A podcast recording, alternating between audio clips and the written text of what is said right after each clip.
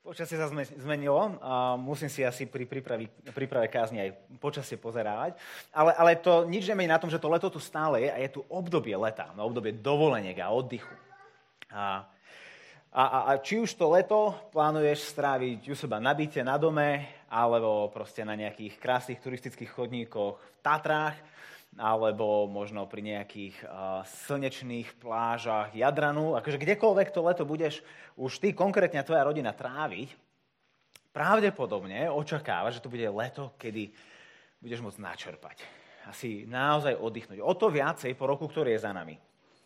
Uh, dúfame, že na konci augusta, keď sa pozrieme, aké sú naše vnútorné baterky, že budú viacej nabité ako tie baterky, ktoré sme mali na konci júna.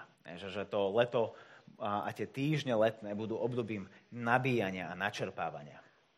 Lenže po takomto roku nepotrebuje ani tak moc oddychovať naše telo, možno viaceré z našich tel potrebujú trošku viacej zamakať, a, ale, ale predovšetkým určite potrebujú oddych naše srdcia, naše duše.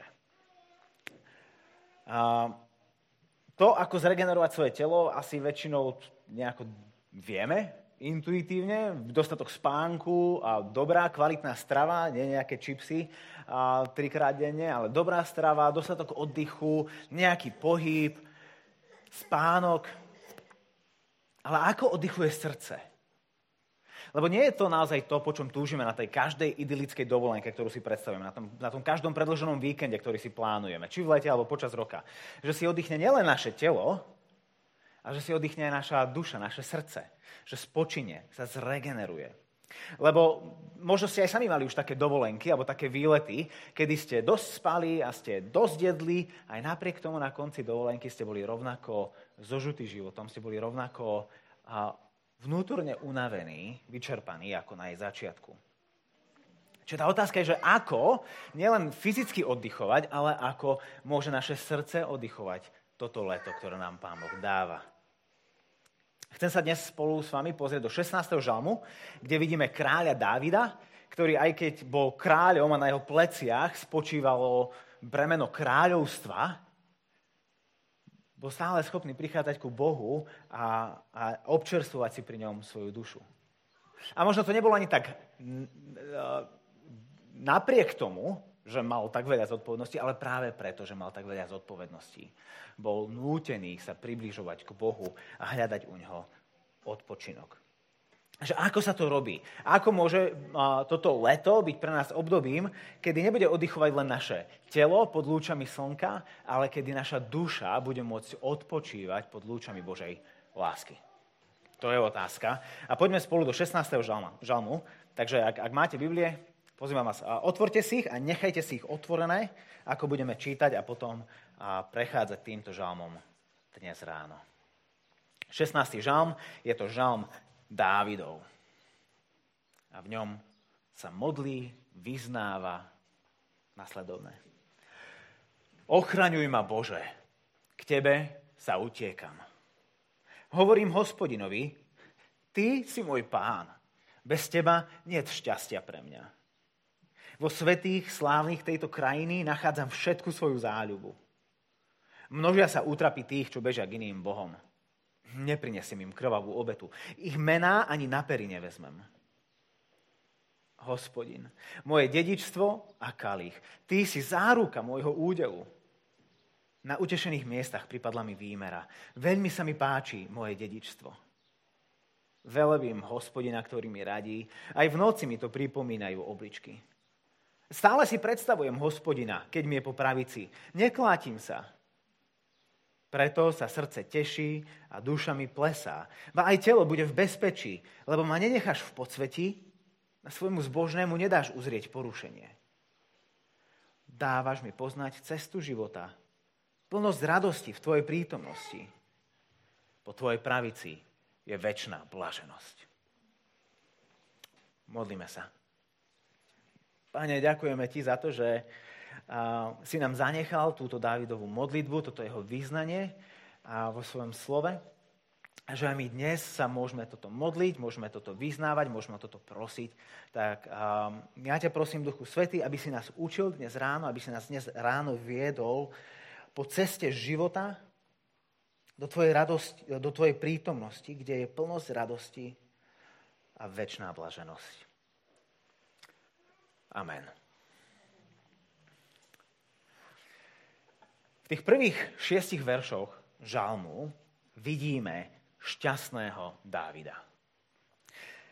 Aj keď sa z prvej vety žalmu môže zdať, že niečo je v neporiadku, že Dávid čelí nejakým problémom, a hovorí, ochraňuj ma Bože, k tebe sa utiekam. Je veľmi zaujímavé, že vo zvyšku celého žalmu sa už žiadna hrozba, žiadne nebezpečenstvo, žiadna, žiaden strach nevyskytuje. Všetko je vytlačené do úzadia druhým veršom. Dávidovým význaním. Ty si môj pán. Bez teba nie je šťastia pre mňa. A tak hneď v tomto druhom verši objavujeme prvý kľúč ku tomu, ako môže oddychovať naše srdce. A tým je to, že Boh je pre Dávida nielen jeho pánom, ale je jeho šťastím. Boh nie je pre Dávida len jeho pánom, ale je jeho šťastím.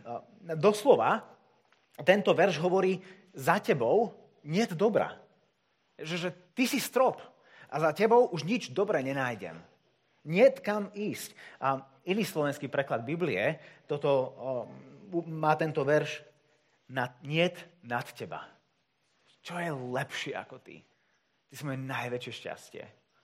Keď sa pozriem za tebou, tam už nie je nič, po čom by som túžil. Všetci veriaci povedia, že Boh je ich pánom. Asi všetci veriaci to povedia. A dokonca to máme aj vo Sloveniach. Hej? Boha oslovujeme Pán Boh, Ježiša oslovujeme Pán Ježiš. Sám Dávid tu v, prvom, eh, prváčte, v druhom verši hovorí, ty si môj pán. Hej, čiže oslovať Boha svojim pánom je vhodné, správne, je to úplne na mieste. Lenže koľký veriaci dokážu zároveň povedať, že tento ich pán je súčasne ich najväčším šťastím najväčšou radosťou. Je najväčším pokladom. Že nie je nad neho. Môže nám to znieť zvláštne, že Dávid označuje uh, svoje šťastie ako pána a že nepoužíva niečo, nejaké oslovenie s väčším citovým zafarbením. Pán, nám príde práve že také, také neosobné, také autoritatívne, také, keď si najväčšie šťastie, prečo práve pán? Ale že to len do chvíle, dokým si neuvedomíme, že čo je tvojim najväčším šťastím, je tvojim najväčším pánom. Ešte raz. Čo je tvojim najväčším šťastím, bude tvojim najväčším pánom.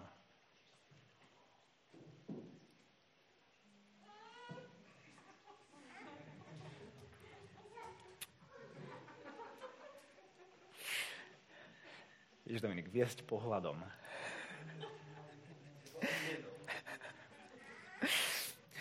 Čo je tvojim najväčším šťastím, bude tvojim pánom. Zastavme sa nad tým na chvíľu. Hej, že ak tvojim najväčším šťastím v živote je mať dobre zariadený a, a tip-top dom a, a peknú a zariadenú záhradku, či už kvetmi alebo, alebo ovocím, tak každú voľnú chvíľu svojho života budeš uh, budeš venovať starostlivosti o svoju nehnuteľnosť. Každú chvíľku, ktorú si môžeš ukradnúť, budeš do nej dávať. Každá nedokonalosť na dome ti nedá odpočinúť, nebudeš mať pokoj, dokým to nebude všetko vyčiaknuté z tvojho zoznamu. A ak náhodou prídu horúčavy, zabudneš poliať a ti zvedne záhon, budeš devastovaná. Ak prídu vožky, ktoré ti požerú kvety, budeš devastovaná, lebo to je to, čo, čím sa píšiš, čo, čo ti, na čom ti záleží, do čoho investuješ. To je tvoja radosť. A zároveň je to teda tvoj pán, lebo ťa to poníma úplne celého a celú. Ak je tvojim najväčším šťastím v živote láska a prijatie od ľudí, tak ich názory o tebe sa stanú tvojim pánom. Každá ich sarkastická poznámka alebo komentár, možno vtip na tvoju adresu, bude, bude príliš hlboko zraňovať a ubližovať. A častokrát, pravdepodobne, budeš spochybňovať ich lásku a ich prijatie. A tak to, či ťa milujú a či ťa príjmajú, ich názory o tebe sa stávajú tvojim pánom. Ak je tvojim najväčším šťastím v živote uznanie a ocenenie v práci, tak tvoja výkonnosť a tento tvoj pán tak tvoja výkonnosť je tvojim pánom. A tento pán si bude od teba vyžadovať neustále nasedenie. O 10. večer, či je svátek, pátek, to je jedno. Potrebuješ podávať výkon. Potrebuješ iným ukázať, že za niečo stojíš a že si niečo hodný, že si lepší ako oni, alebo že si minimálne rovnako dobrý ako oni. No ak je tvojim najväčším šťastím v živote Boh, tak potom je jedno, či dom je v tip-top stave. Je jedno, čo si iní ľudia o tebe budú myslieť. A je to úplne v pohode sa potom odhlásiť a vypnúť počítač. A tak čo je tvojim najväčším šťastím? Lebo to je tvoj pán. Dávid však zo svojho pána urobil svoje najväčšie šťastie. Miesto toho, aby zo šťastia robil svojho pána, on zo svojho pána spravil svoje šťastie. Ty si môj pán, bez teba nie je šťastia pre mňa. A tí, čo zo svojho šťastia urobia pre seba, tí, ktorí zo svojho šťastia urobia svojich pánov, tí za to horko zaplatia. Vo štvrtom verši Dávid hovorí, množia sa útrapy tých, čo bežia k iným bohom.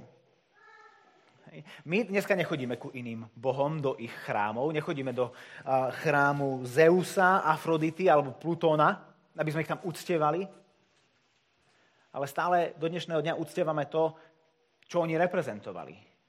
Moc, sex a peniaze. To sú stále modly tohto sveta. Nemajú chrámy, do ktorých by sme chodili, ale, ale zostávajú stále medzi nami. Len zmenili svoje podoby. A Dávid hovorí, že tí, ktorí hľadajú šťastie u takýchto bohov s malým B, tí budú prinášať krvavé obety. Tí budú prinášať samých seba. Jednu za druhou. A Dávid s týmto nechce mať nič spoločné. Hovorí na konci 4. verša, ich mena ani na pery nevezmem. Nechcem mať s nimi nič spoločné. Ja im krvavé obety neprinesiem. Lebo on už má svoj poklad. Verš 5. Hospodin, moje dedičstvo a kalich. Ty si záruka môjho údelu. Ej, čo sa dedí? Dedí sa majetok vo forme pozemku, vo forme pokladov, zlatých tehličiek. A môže sa dediť dokonca sláva, nejaké postavenie v spoločnosti. Ak ste, ak ste potomkom niekoho slávneho, tak ten status si beriete so sebou. Hlavne v tých dávnych dobách, kde šlachta a, a tieto spoločenské tituly sa dedili ďalej. Ale čo je Dávidovým dedičstvom? živý Boh. V tej dobe bol predmetom dedičstva primárne pozemok. Nebolo nič zácnejšie, čo ste mohli zdediť ako pozemok. Lebo v agrikultúrnej spoločnosti nie na pôdu. Ona doslova, nielen metaforicky, že, že my všetci chceme mať priestor pre život. To je pre nás metafora. Pre nich to bola realita. Oni potrebovali priestor pre život, kde oni mohli žiť. Pôda, z ktorej oni žili a do ktorej sa potom vrátili. Nemať pôdu znamenalo nemať budúcnosť, nemať istotu, nemať život. Lenže čo Dávid hovorí, že jeho nádejou na budúcnosť, na prežitie, hej, čo je jeho istotou, čo je jeho miestom na život? Hovorí Boh. Hospodin je moje dedičstvo a kalich. Ty si záruka môjho údelu. A, a potom dodáva, veľmi sa mi páči moje dedičstvo. Ako keď sa pozriete na to, čo vám patrí, čo, čo je vaše, bez vašej zásluhy, hej, to je podstata dedičstva. To je niečo, čo si nedokážeš zaslúžiť. Čo je dané iba cez smrť. A hovoríš, veľmi sa mi páči to, čo som si nezaslúžil. Boh je mojim dedičstvom. A tak Boh je naozaj Dávidovým všetkým. On je jeho prítomnosťou, Hej, verš 1. Hľadal u neho ochranu pred nebezpečím. On je jeho budúcnosťou, on je jeho dedičstvom. A uvedomme si toto. Dávid nehovorí, že od Boha má ochranu a dedičstvo. Hovorí, že Boh je ochranou a dedičstvom. A v tom je veľký rozdiel. On neoslavuje Boha preto, lebo od Neho má dedičstvo a bezpečie, ale že Boh je jeho bezpečím a jeho dedičstvom. A tak v týchto prvých šiestich veršoch vidíme šťastného Dávida. A bodaj by nebol šťastný, lebo má všetko, lebo má Boha, ktorý je jeho všetkým. A tak aj keď my chceme mať vnútorný pokoj, potrebujeme si dobre zvoliť svojho pána, svoje najväčšie šťastie v živote. a chceme, aby naše srdce pokrialo, tak potrebujeme pamätať, že tento pokoj a toto potešenie srdca, ktoré hľadáme na tej dovolenke, ktoré chceme, aby nám Boh dal, že to nie je vec, ktorú nám dokáže dať, že to je On sám, ktorého nám dáva. Že tento, táto spokojnosť, tento pokoj a radosť nie je oddeliteľné od samého Boha. On je tým oddychom a životom, ktorý hľadáme. A tak ako sa Boh môže pre nás stať nielen tým, ktorý dáva tieto dary, ale ktorý sám je týmto darom pre nás, ktorý sa stáva tým, čo potrebujeme. Ako sa Boh stal pre Dávida jeho najväčším šťastím, jeho všetkým. O tom sú verše 7 až 11. Ak na, v prvej polovici žalmu vidíme šťastného Dávida, v tej druhej polovici žalmu vidíme zase radostného Boha. Dávid v závere 11. verša vyznáva, plnosť radosti je v tvojej prítomnosti. V tej prítomnosti tam je doslovne napísané v tvojej tvári. Hej, byť v niekoho prítomnosti znamená byť pred jeho tvárou. Čiže nielen byť niekde v jeho gravitačnom pôsobení, kde je proste nejaká Božia žehnajúca sila, ale byť pred jeho tvárou. Hovorí, plnosť radosti je v tvojej tvári, po tvojej pravici je väčšiná blaženosť. Čiže nielen byť blízko Boha, ale byť pred Bohom. A dôvod, prečo Dávid je šťastný pri Bohu, je ten, že sám Boh, pred ktorého tvárou stojí, je šťastným Bohom. Radosným Bohom. A tak tu objavujeme ten druhý kľúč pre, našu, pre naše srdce, ktoré potrebuje oddych. Pretože stávame sa tým, z čoho sa radujeme. Ten prvý kľúč je, že čo je tvojim najväčším šťastím, je tvojim pánom. Ten druhý kľúč je, stávame sa tým, z čoho sa radujeme. Poďme späť k tým istým príkladom. Ak je tvojim najväčším šťastím v živote a mať vymakaný dom a peknú záhradku, tak sa staneš otrokom vo vlastnom domove.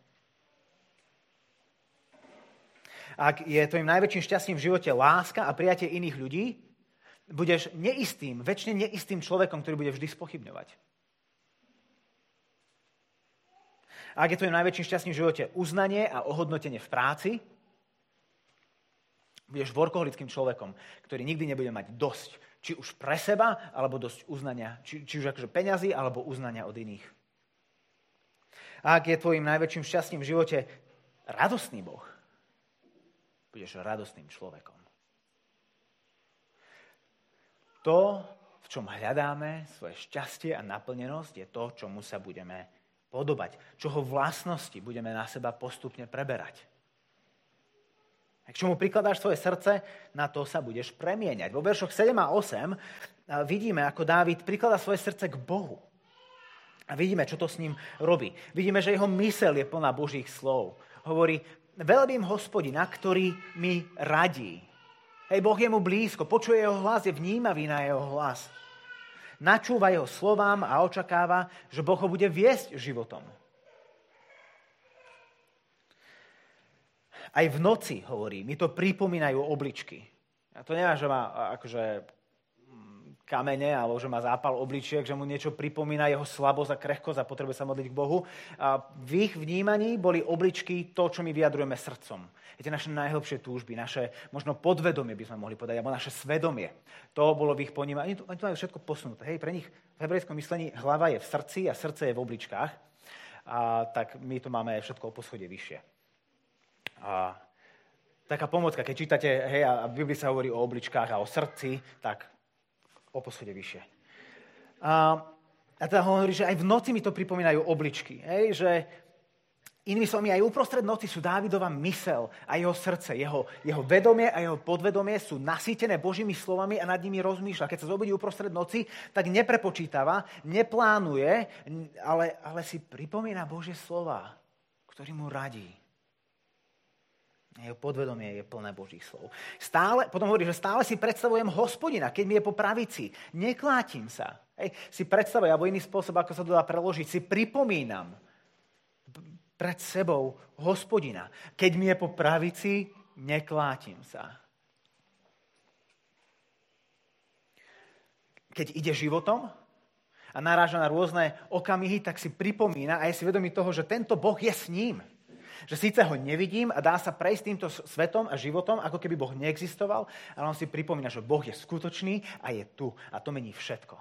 Ak tento radostný Boh je so mňou, ak je pri mne, tak on si to pripomína a to mení to, ako žije, ako prístupuje ku životu. Ho to premieňa. Boh je Dávidovým všetkým. A to potom premieňa samého Dávida. Jeho podvedomie aj vedomie sú plné Boha. A keď sa Dávid pozera na Boha, tak vidí nielen Boha, ktorý je radosný, ktorý má okolo seba plnosť radosti a okolo ktorého je väčšiná blaženosť, ale vidí Boha, ktorý túto plnosť radosti a väčšinu blaženosť chce zdieľať s inými. To je to, čo vidíme v 11. verši. Dávaš mi poznať cestu života. To nie je niečo, čo Boh si nazhromaždil, naškrečkoval pre seba a my mu to máme závidieť a o to prosíkať. Nie, on, on nám toto chce dať poznať, on nám to ponúka a nás do toho pozýva. Poď a zakús cestu života, ktorá vedie ku plnosti radosti, ku väčšnej blaženosti. No, mohli by sme alebo povedať, že vlastne ako keby náš život a dni, a proste, že ako keby náš, dni nášho života boli cestou smrti. Ako keby každý deň nás iba viac a viac vyčerpáva. Viac a viac z nás vycuciava život. Po každom kvartáli v práci sme unavenejší. Po každom roku života máme o niečo menej toho života. Hej, preto potrebujeme sa z času na čas zastaviť a si oddychnúť, lebo proste cítime, že tá proste vnútorná energia a, a život ako keby z nás vyprchával a, a stráca. Ale Dávid tu hovorí o ceste života, o ceste, ktorá dáva život, ktorá vedie ku plnosti a blaženosti. Večnosti. To je to, čo každý z nás hľada na tej dovolenke. Či už v horách alebo pri mori. Nechceme len na chvíľu zísť z cesty smrti, vydýchať sa, pozastaviť to vycuciavanie. My na tej dovolenke chceme načerpať. Nechceme len prestať vybíjať baterky, my chceme dobiť, doplniť. A Dávid vraví, že táto cesta života nie je na plážach v Chorvátsku alebo na turistických chodníkoch v Tatrách, ale len v srdci Boha. K nemu sa Dávid vynie. A pozýva nás, aby sme sa k nemu pridali. Čo je prekvapivé na tomto žalme, je Dávidová neochvejná dôvera, spoľahlivosť Božích zasľubení. Že on vie, že toto bude. Verše 9-10. Preto sa srdce teší a duša mi plesá, ba aj telo bude v bezpečí, lebo ma nenecháš v podsvetí a svojmu zbožnému nedáš uzrieť porušenie. Dávid žil v akomsi presvedčení toho, že ani samotná smrť, ani tma smrti, ani podsvetie nedokážu zabrániť tomu, aby zakúsil túto radosť do sítosti. Hej, tak sa dá preložiť tá plnosť radosti. Radosť do sítosti. Ktorá hovorí nielen o kvantite, ale o kvalite, o úplnosti a dostatočnosti. Lenže pravda je taká, že Dávid zomrel. Proste 9. a 10. verš sa v Davidovom živote nenaplnili. Tak akú máme záruku, že 11. verš sa naplnil? Akú máme záruku toho? Akú môžeme mať istotu, že on naozaj zakúsil napokon plnosť radosti a väčšinu blaženosť? Môžeme dúfať, môžeme sa nádejať, ale máme nejakú istotu? Lebo inak sú toto len pekné slova. Takže fajn pozbudia, ale je to prázdna nádej. A tu fakt nepotrebujeme. Jedine, že by v 9. a 10. verši Dávid nehovoril o sebe. Tisíc rokov potom, ako Dávid zomrel a jeho telo bolo uložené v hrobe v Jeruzaleme, prišiel Dávidov syn, ktorého mu Boh zasľúbil, že z jeho bedier vzíde potomok, ktorého Boh posadí na Dávidov trón. A to, čo vidíme, je to, že Ježiš prišiel naplniť 16. žalm. Dávid dokázal naplniť prvý, druhý, tretí, štvrtý, piatý, šiestý, siedmy, 8. verš po svojom živote. Ale 9. a 10. ostali pri ňom nenaplnené a 11.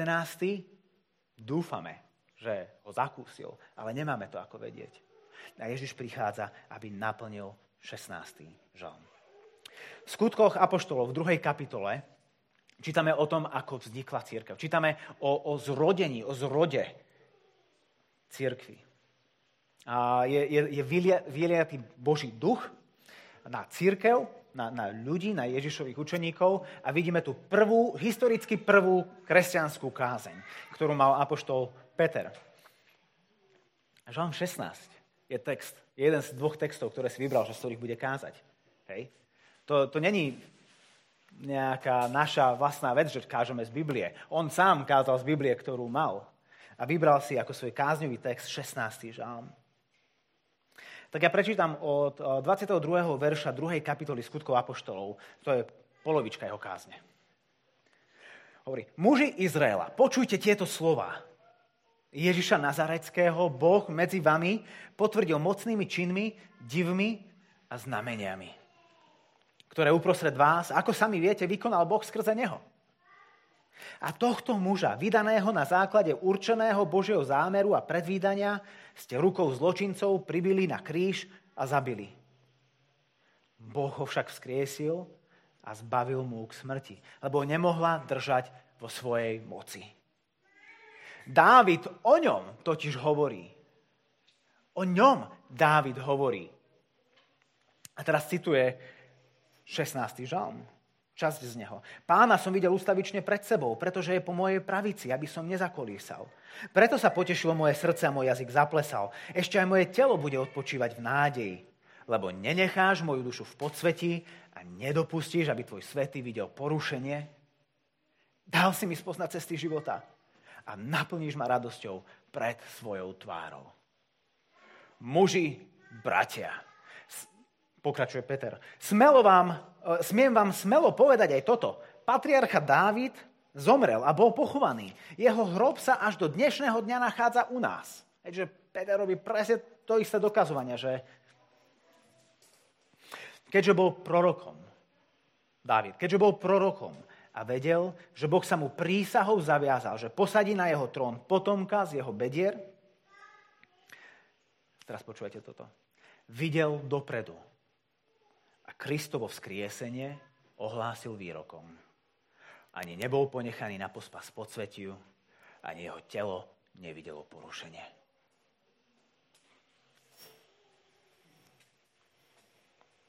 Ježiš žil dokonalý život. Cudzím Bohom, Bohom slávy, moci, peňazí, sexu a akémukoľvek inému Bohu neprinesol žiadnu obetu. Dokonca ani ich mená nevzal na svoje sveté pery. Bol taký svetý a čistý, že keď sa dotkol nečistého, tak nečisté sa stalo čistým. Boh bol jeho všetkým. Nič iné, ako keby Ježiš ani nevidel. Rozprávajte sa s ním a on vám začne rozprávať o Bohu. Nikoho iného ako keby ani nepočul. Nič iné ako keby ani neexistovalo. Ježiš v jednom rozhovore povedal, ja a otec sme jedno. Nielen, že mal podobné srdce Božiemu, jeho srdce dokonalo bylo v rovnakom rytme ako Božie srdce.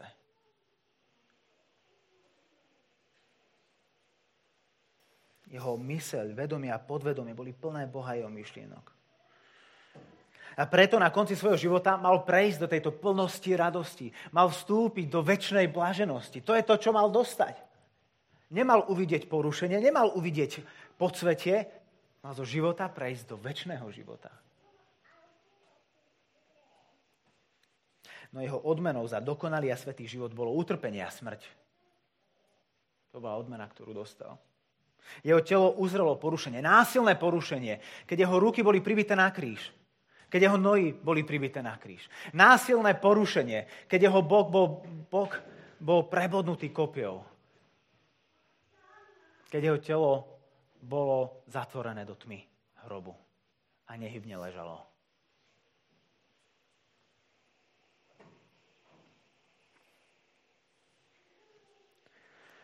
Lenže to nebolo všetko.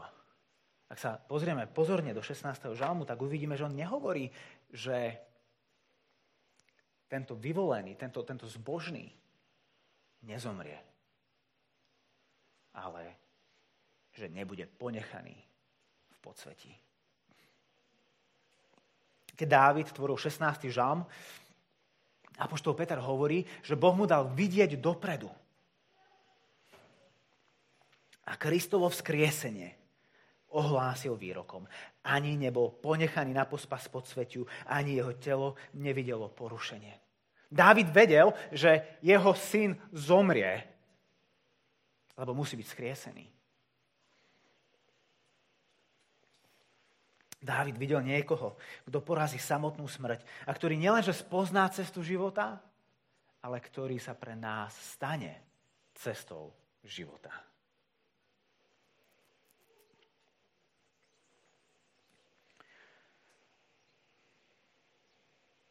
Čo je však veľmi pozoruhodné, keď porovnávame ten Petrov kázňový text a porovnávame ho so Žalmom 16, je to, že vynecháva poslednú časť posledného verša.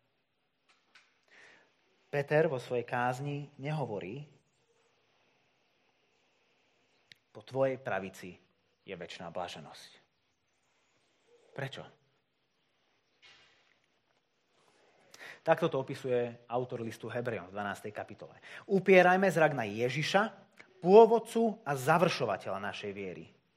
Pre radosť, ktorá sa mu ponúkala, pretrpel muky na kríži, pohrdol potupou a teraz sedí po pravici Božieho trónu.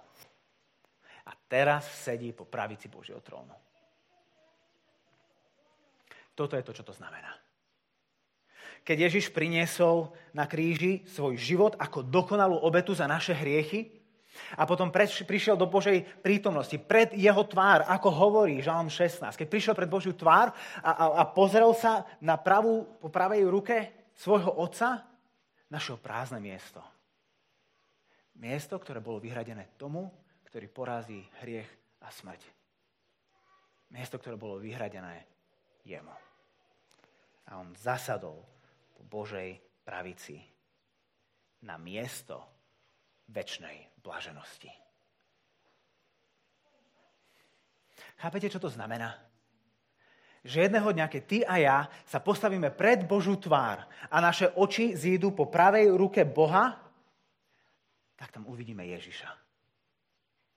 On je tou väčšnou blaženosťou, ktorá je, je nám zasľúbená. Skriesený Kristus.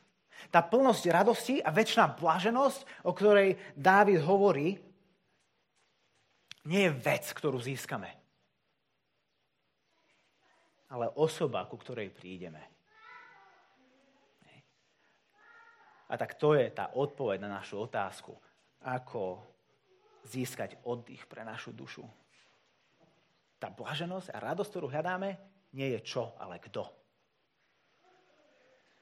Len Ježiš dokáže toto leto občerstviť tvoje srdce. Ba čo viac dokáže občerstviť aj na jeseň, aj v zime, aj na jar.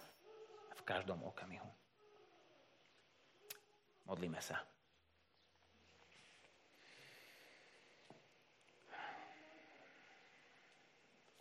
Ježiš, ďakujeme ti za to, že Ty, ktorý si žil vo väčšnej blaženosti a v plnosti radosti svojho Otca, od, od, od, od väčšnosti si sa vzdal tohto miesta, si sa ponížil, stal si sa jedným z nás, prišiel si na tento svet, aby si žil život, ktorý nikto z nás nedokáže žiť. A aby si zomrel smrť, ktorú nikto z nás nechce zomrieť.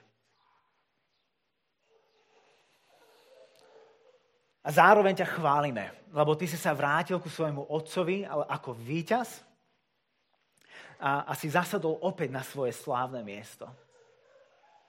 A tá väčšiná blaženosť a, a tá plnosť radosti, ktorú ty si za, zažíval po, po, po pravici svojho otca od väčšnosti, zrazu táto je otvorená a ponúkaná nám. Ďakujeme ti za to, že teraz pred tvoj trón môžeme prichádzať s očakávaním a túžbou, a nie so strachom a obavou. Amen.